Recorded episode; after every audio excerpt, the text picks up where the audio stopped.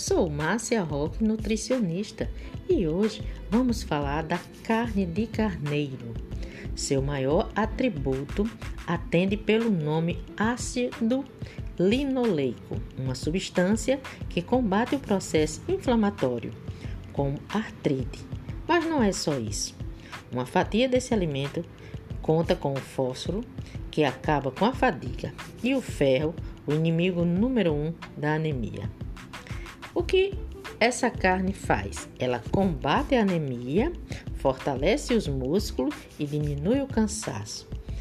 100 gramas dessa carne ela tem 122 calorias. Também não pode exagerar, comer com moderação. Bem, pessoal, chegamos ao fim. Em breve estaremos de volta. Fique com Deus e um grande beijo da Nutri.